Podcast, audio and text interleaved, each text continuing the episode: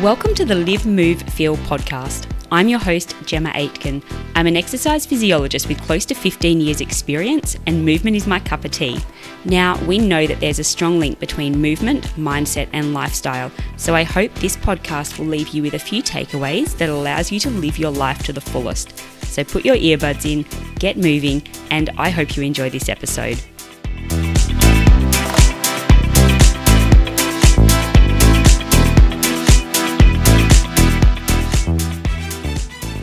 All right, guys, welcome back to another episode of the Live, Move, Feel podcast. Now, in today's episode, I'm wanting to look at what the best time to train really is. Now, this is a question that I have actually been asked quite a bit over the last few weeks, which is why I thought it would be worth jumping on here and having more of a chat about it in some detail. So I think, um, you know, what most of us want to know, we want to know what the best training program is. We want to know what the best diet is, um, the best supplements to take. And very few of us actually understand the value of training at the right time in order to maximize your results. Now, before I go too much further, I am just going to preface this episode by saying, at the end of the day, um, if someone comes in and they ask me what the best time to train is, I'm generally going to say whenever you can get it done. Right? Whenever you can fit it into your schedule, whenever works best for you. So if you're not an elite athlete and you're just looking to move your body, perhaps you're a busy mum or dad, then the best time to train is literally whenever you can get it done. Okay, so there's just no point in forcing yourself to train in the morning, for example, if you absolutely hate every second of it, or if it's going to turn your life upside down trying to make it work. So more than anything, and I say this all the time, more than anything, guys, movement, training, exercise, it should be enjoyable. And I would rather you do something than nothing, and at a time that is going to work best for you. So it's the, if it's the difference between you moving your body or not moving at all, choose a time that works best um, and just get it done. But now this is a really big but. If you have the luxury of being able to pick and choose when you train, um, and if you're really looking at gaining an edge and focusing on those one percenters, then the time of day we can train can actually have quite a significant impact on several things. So this can, um, the time of train day that we train can impact our sleep quality. It can also impact our ability to rec- recover, and it can also influence our ability to gain muscle and lose fat, okay? Now, all of these factors actually come down to the hormone cortisol, all right? So you're probably starting to wonder, um, what does cortisol have with the best time to train? Now, We, what we actually know is that training can have a really strong impact on our cortisol levels, and training at certain times can cause our cortisol levels to spike um, when we're actually wanting or needing them to stay really low. So what I'm going to do in this episode, I'm just going to start with a bit of a background on cortisol, what it is, what it does, how it's generated, um, what role it has um, in our body, and then we can apply that to when the best time of, tr- of day to train is actually going to be.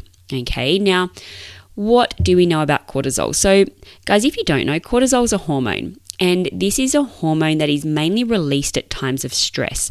So I like to think of cortisol as our natural built-in alarm system, okay? So it's our main stress hormone.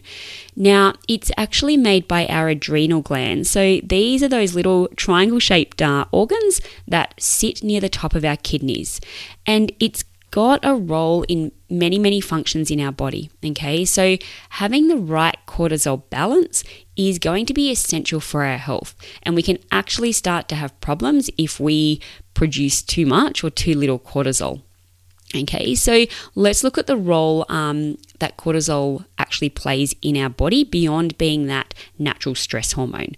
So what we know, cortisol actually manages how our body uh, uses fats and carbohydrates and protein. Okay, so cortisol actually helps us to access our stored energy, and you guys know that we store our energy in the form of um, primarily either carbohydrates, so that glucose, and we store glucose in our a tiny, tiny little bit in our kidneys. We have blood glucose, so some carbohydrate that is stored in our, our blood. we have muscle um, glucose, muscle glycogen, sorry, so carbohydrate that's stored in our muscles, and there's also a little bit in the brain, okay? So when we, um, for example, are training, we need our cortisol to spike, so we need those cortisol levels to go up to help us access that stored energy so that we've got energy to train and move and perform at our best. So that's one important thing that cortisol does. Um, the other things that cortisol does, it helps keep inflammation down, and it can also help regulate our blood pressure, okay? Now, whether you know it or not, cortisol actually also controls our sleep-wake cycle. Um, so this is referred to as our natural cortisol circadian rhythm, and I'll go into that in a little bit more detail later on. But there are various times throughout the day when our cortisol will naturally spike, and also when it will naturally start to drop, and that has a role in um, keeping us alert, keeping us awake, or actually starting to wind us down before bed, okay? And the other thing that cortisol does, it's going to boost our energy, okay, so that we can handle stress, and then it also helps to restore balance after that stress has passed. So um, you might be familiar with the fight or flight response. So that's our natural healthy response to a perceived threat. Um, and this is where cortisol comes into place. So the amount of cortisol that's produced is going to be really highly regulated around those stressful times, okay? And then it's also going to be restored afterwards to keep that natural balance. All right, so a few other um, things that we know about cortisol. So hopefully you're starting to perhaps get an idea as to um, why it can have an impact on the best time to train, best time of day to train. So in terms of cortisol, as I just touched on, its main function is actually to mobilize um, stored energy when we're facing a stressful situation.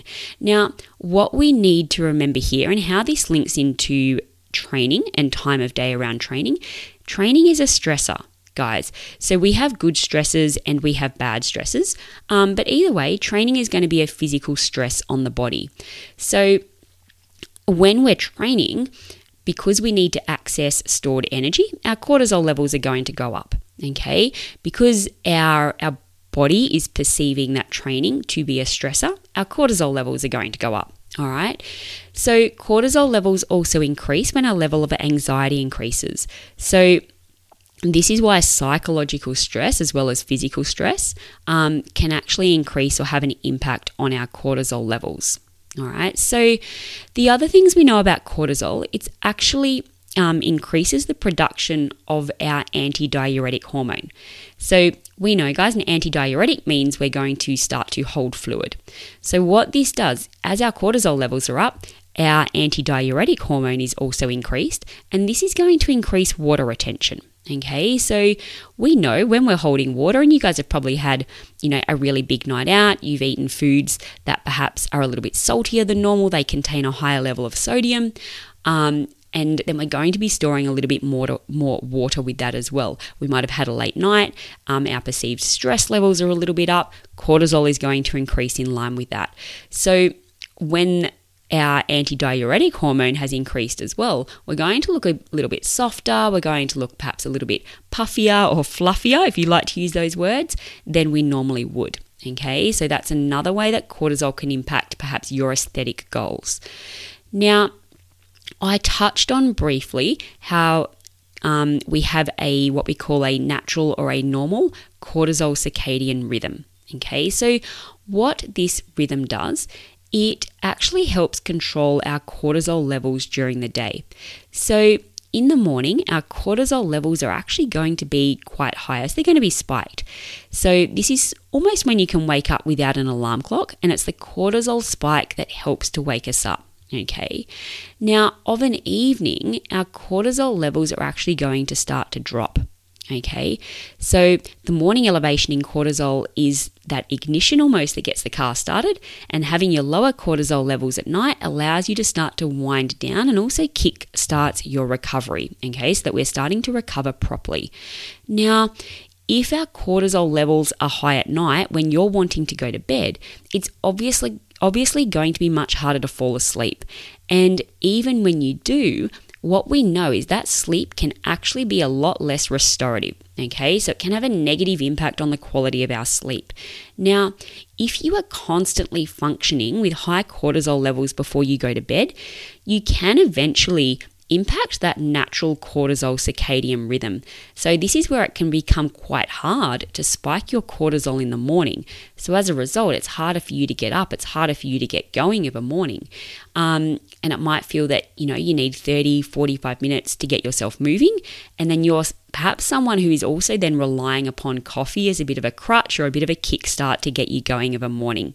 Okay, so there's some of the Um, the roles that cortisol have, has in the body and how they can um, impact our, our energy levels, our sleep-wake cycle, and how they fluctuate during the day. So let's now apply this to the best time to train.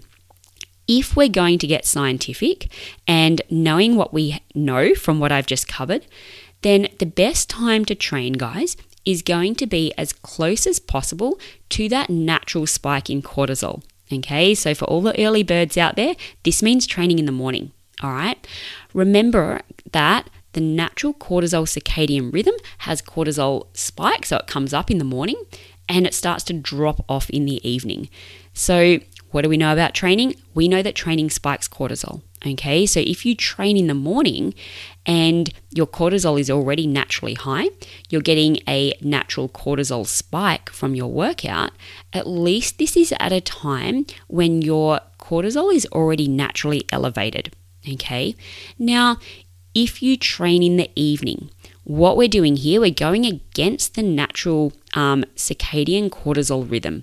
So we are spiking our cortisol levels by training of an evening when we're actually wanting them to get lower to start to help that recovery and restorative phase. Okay, so over time, this can actually have quite a long-term term negative impact on our testosterone, our thyroid levels, and it's also going to make you harder to recover from your workouts, and it can have a negative impact on your energy throughout the day. So what I need you to understand here is that it's not the act of training late that's a problem. It's the fact that with training, cortisol is going to increase. Okay, and that is just happening at the wrong time of day if you're training late of an afternoon or late of an evening. Okay, so it's also been found that the best time to train, interestingly enough, when it comes to performance, are three and eleven hours after waking up. So this was actually found by a study that was performed in Russia, and it was performed with a team of Olympic lifters. So what they actually did in this study, they tested grip strength at every hour upon waking to see the fluctuations. They were looking at whether that grip strength increased or decreased.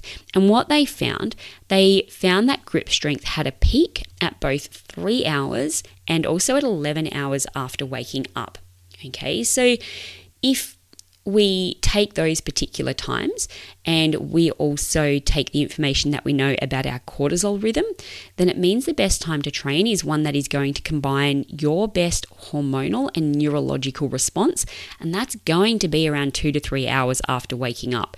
So if you're someone who, you know, wakes up at around five thirty a.m., then training around seven thirty, eight thirty um, is probably going to give you your optimal um hormonal and neurological response, and then therefore also give you an optimal training and performance response. So yes, okay, I get it. It is not always completely practical to wake up, wait two to three hours and then train. I'm just giving you this information so that if you have the opportunity to manipulate it and make it work for you, then you can do that, okay? Um, it might require changing some habits, but if you can create those new habits where you're getting up a little bit earlier, you're training when we or close to when you first wake up, we're going to be taking advantage of that natural cortisol spike. Okay, so best time of day to train is going to be around that two to three hours after we wake. All right, now what is the worst time to train? And hopefully you've got the answer to this already, but the worst time to train is going to be at a time that goes against the natural cortisol circadian rhythm. So we should have low, or we should be trying to bring cortisol levels down in the evening. So training in the evening and training really close to bed is probably not going to be uh, optimal in terms of supporting your natural cortisol levels, supporting good sleep quality, and encouraging that recovery and restorative phase when you do get to sleep. So I think the worst time to train is probably within two to three hours of going to bed. Okay, now what we do know around this, when it comes to, to bad times to train, as I said at the very start, I would rather you move your body than not move at all. And if you're perhaps you're a mum or you're a dad, you get the kids up early, you get yourself to work, you come home, um, you wind down, you put the kids to bed, and then it's your time to train. If that's the only time you have to move, um, then go ahead and move. Okay, and what I will look at a little bit later towards the end of this episode are some of the strategies we can actually use to help bring cortisol back down if you don't have any other option than training of an evening. But generally, guys, anything past six p.m. of an evening is just not going to be an optimal time to train. So the closer your workout is to your bedtime, the worse or the, the more of a, a negative impact it's going to have um, on your, your sleep quality. It's going to have a negative impact on your cortisol levels. Um, afternoon training can be okay. So anything sort of up to six p.m., but it's just understand it is not going to be as optimal or as ideal as capturing that natural cortisol spike of a morning and training of a morning, okay? Yes, you can absolutely still get decent results um, if you train of an evening, particularly if you start to implement some of the strategies that I'll cover to help lower cortisol levels after your training if you're going to be training of an afternoon or evening, okay? So that, I think, gives you a bit of an idea as to when and why there are good, better, not so good times of the day to train. So who is going to get the biggest negative impact of training late? Okay, now remember, it's not the act of training late that's the problem. It's the elevation of the cortisol levels at the wrong time that can have that negative impact on our natural cortisol circadian rhythm. So knowing this, um, some people might actually be able to get away with training late, while others might actually see um, quite a negative impact over time. So the better someone is at handling stress, remember cortisol is linked to um, stress, it's our stress hormone. The better someone is at handling stress, then the more they'll probably be able to handle training late and still feel okay and still get acceptable results. Like, it might not be optimal, but they can do it um, and they're still going to be happy. They're still going to have good energy. Their sleep quality is probably not going to be impacted too much. Now, those of us, and this is more like me, but those of us who perhaps are more naturally uh, anxious when we're faced with stresses, we're going to have an enhanced response then to any form of stress, and this includes training. So if we're a naturally more sort of highly strung, naturally more anxious person, then if we're coming into a workout or a training session late in the day and we already have naturally elevated cortisol levels from, you know, dealing with our day, then we're going to be overproducing cortisol even more during that training session, okay? And on top of all this, it is going to be even harder for us, so those people who are naturally, you know, a little bit more stressed, a little bit more highly strung, it is going to be harder for us to bring those cortisol levels back down when we do get back home after our training session. So these people are generally going to find it much harder then to wind down, much harder to naturally bring our cortisol levels down, and it can really have a negative impact on energy, sleep quality, ability to recover, muscle gain, all of those sorts of things that generally we're going to be training for, okay? So they're the sort of, yes, some people can get away with um, training late.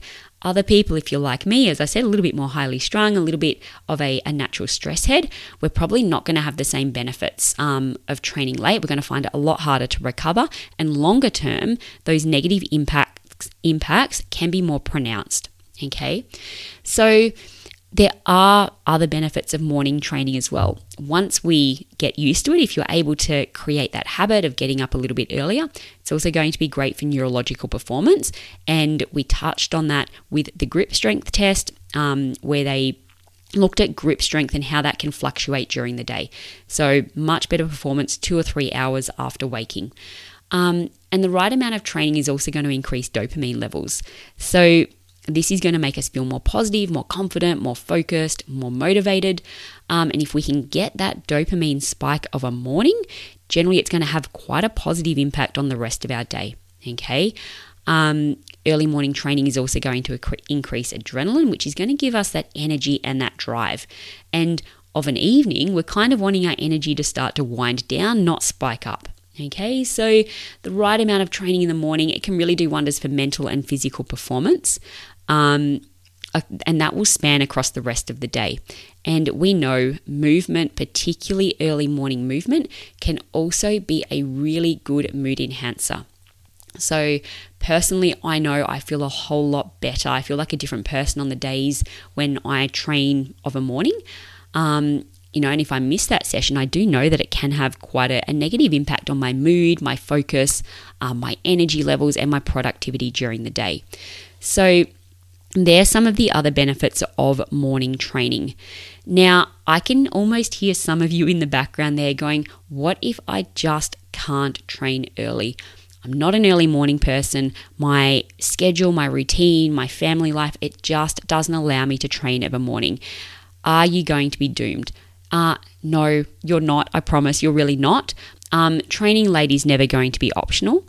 But as I said, training at some stage or moving your body at some stage is going to be a whole lot better than not moving any, not moving your body at all. Okay, now, if you are training of a night, if it's the only time you can get it in, or for whatever reason, it is just the optimal time for you to train, then there are some strategies you can use to actually help um, bring your cortisol levels back down, okay, after your session. So what we know, if you're going to train of an evening, have a source of rapid um, energy or really easily absorbable carbohydrate before your workout. So liquid carbs tend to be better. Um, but even something simple like a banana, rice cakes, and honey. So what this does, it's going to, remember, ring the function of cortisol when we're training is to mobilize and access that stored energy. So if we've already got a really easily accessible form of energy available to us, um, then we're not going to need as much cortisol to access the stored energy, perhaps in the form of muscle glycogen. Okay, so cortisol isn't going to have to get as high because it's not going to have to get in and mobilize and break down our stored energy sources because we've given it a really quick, easily accessible, easily absorbed form of carbohydrate in our pre-workout snack. Okay, really important, guys, if you're training of an afternoon. The other thing some people use is glycine. Okay, and five to ten grams of glycine post-workout and before bed. And glycine works because it's a neural inhibitor. So what that does, it can actually help us to relax and it can help us to lower the cortisol response. Okay, so this can be something that, that people find really helpful to get to sleep after a later workout. And the other thing we can do if we're going to be training of an evening is make sure we're having some form of good quality carbohydrate before bed. Okay, so including carbohydrate in our evening meal. And please do not even start with the, you know, carbohydrates after six p.m. turn to fat. They don't, okay? Having carbohydrates in the evening is actually going to help raise serotonin, okay? That's the relaxation hormone. And if we can bring up serotonin, we're also going to lower our cortisol level, all right? So if you are an evening trainer, I'm just going to recap on some of these things you can do. Have a really easily accessible source of energy before your workout. Okay, it means we're not going to need to release as much cortisol to access energy that has been stored during the day because your body has something quick and easy to go on right now.